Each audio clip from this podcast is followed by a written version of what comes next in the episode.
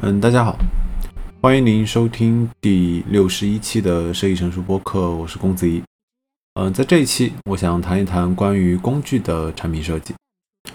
因为这也是一个我觉得非常值得讨论的一个话题。然后从上一期的播客，嗯，到这一期，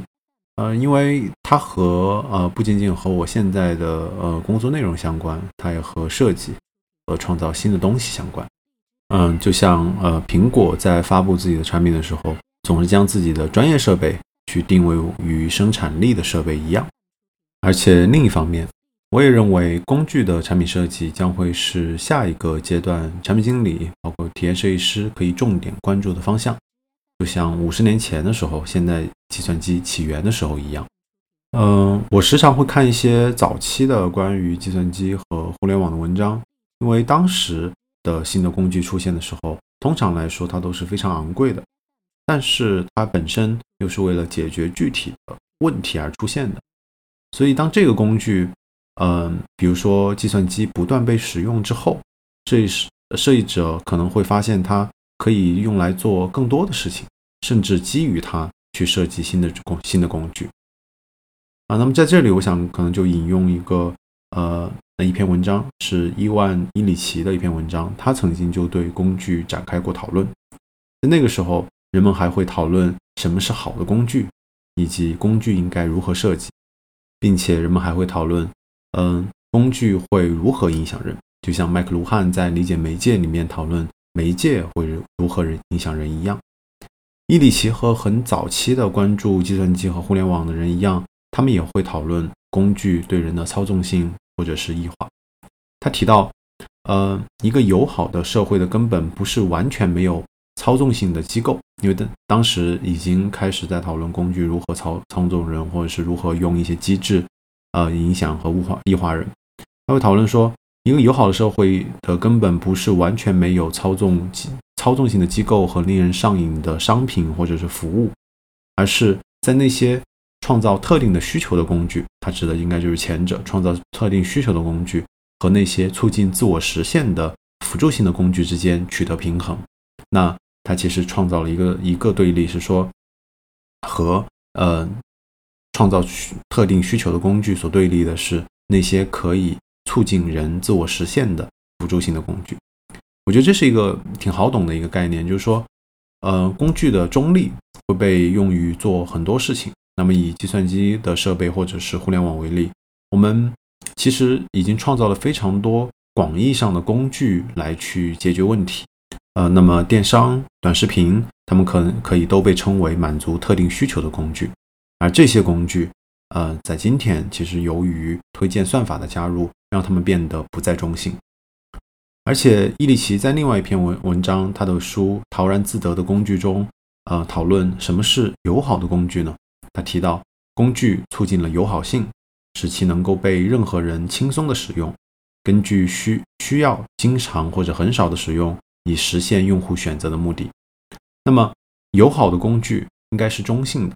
比如说，他举个例子，就会说，固定电话就是一个完美的工具啊。当时啊，需要被补充背景的是，当时他在说说这个的时候，可能是在一九六零年代、七零年代，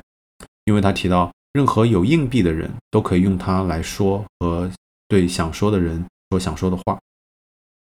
而我想补充的是，并不仅仅是，呃，我们需要更多像电话这样中性的有特定功能的工具，而是有些工具的发展已经超出了当时伊里奇所，呃，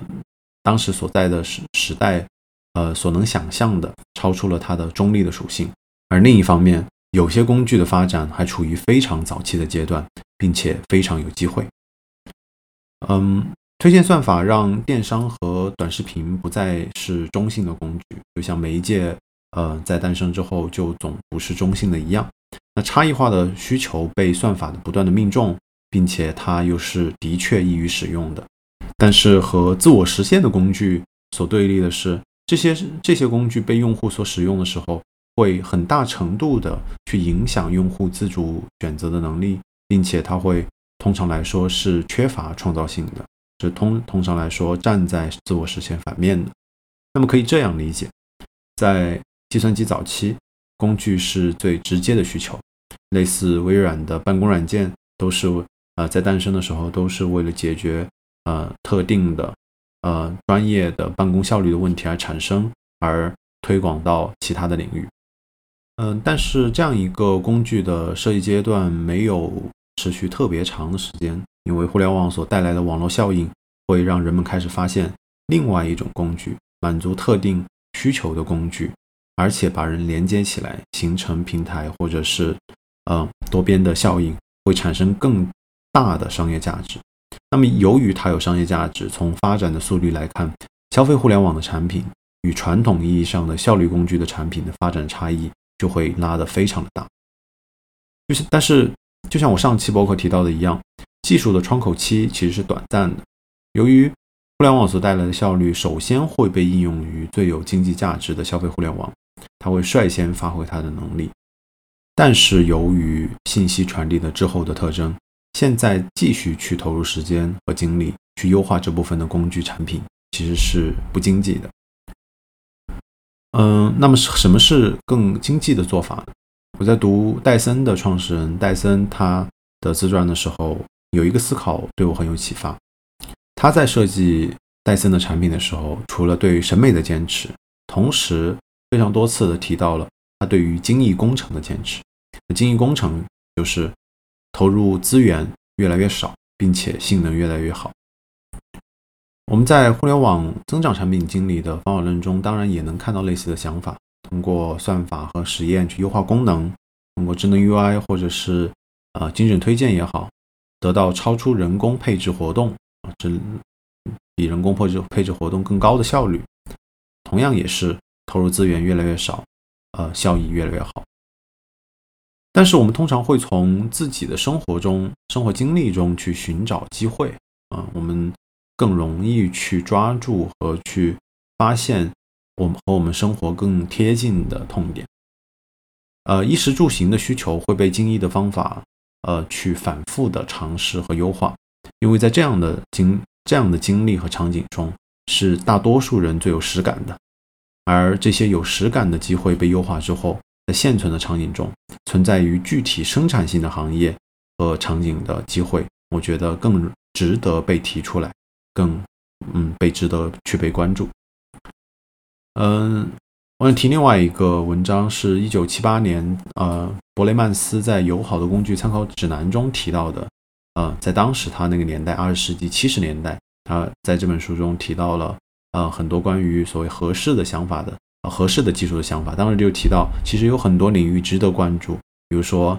粮食的自给自足、环保住宅的建设、新能源等等。但是在当时那个年代，他提到，我们当时设，他们当时设计的工具主要还在通信领域。那么，呃，四十年时间过去了，我们在通信领域的工具其实已经更加的完善，但是我想。和前面回顾的是，有还是有很多领域的工具处于非常早期的阶段。举个例子，我正在做的建筑设计的呃领域的例子，在上个世纪末，计算机辅助设计恰好也和消费互联网同时出现。但是在二十年过去之后，建筑设计师的工作状态依旧没有特别大的变化，设计师依旧像积木一样进行设计，然后用计算机进行参数化的辅助。那么，当我我们当然会思考更好的工具是什么样子的，具体的思考我会在后续的博客中继续展开讨论。我想先回到关于领域，再次回到领关于领域选择这样一个问题。嗯，戴森其实会给我们一些激励，他并没有因为他自己是设计师出身而给自己设限，去只能做外观的设计，因为他在创业的时候发现，看似专业的知识并没有。并不是有那么高的门槛，只要花时间去了解，就能形成对于专家的祛魅。所以对他来说，气旋分离器这样一个典型的工程技术问题，在被应用，呃，在戴森可能是戴森呃全球产产出的最好的气旋分离器，去应用在无论是吸尘器还是其他的戴森产品上。经过了他其实经过了几年的了解，他完全成为了专家，并且。经过了几千次的实验，最终完成了戴森的初期的产品的设计。了解他的经历，其实就好像回到了十八世纪的发明家的年代。呃，因为的确我们所处的现在这样一个阶段，一个人在呃封闭的空间中去做类似于发明的工作，其实很难有产出。嗯，但是我们去发现需求，以自己的需求而设计的这样一个阶段，我已经提到已经过去了，不是场景不存在，而是设计师可以容易想见的和自己日常生活所贴近的场景已经越来越少了。那么在未来，我们呃必然的会面临很多我们甚至没有想过会了解的行业。嗯，这和我在上一期播客聊到的，在未来我们继续去设计工具，我们不得不选择困难的、难理解的这条路是类似的。它的确可能是困难的、陌生的，但是好在它可能不会像想象的那么难，就像戴森做过的一样。所以最后我想讨论一下，我们需要什么样的工具产品设计这样一个问题。伊凡伊里奇认为，固定电话是完美的工具，因为。嗯，在他看来，工具的中立性和呃自我实现的呃辅助性的工具站在和呃满足特定需求的工具的对立面。嗯，这在他所处的时代，我觉得是成立的。媒介与工具都被看成应该完全独立于人的存在，并且能给人提供效率上的提升。而戴森的产品设计，我看到了精益工程的思维在里面。资源投入越来越少，性能越来越好，同时隐含在它字里行间的好的工具应该是美。那么我们需要什么样的？在现在这样一个阶段，我们需要什么样的工具产品设计呢？是能够激发人的创造力的吗？还是别的什么样子？嗯，在这一期，呃，我没法给出一个我很笃定的答案，但是，嗯，这是我将持续关注的话题。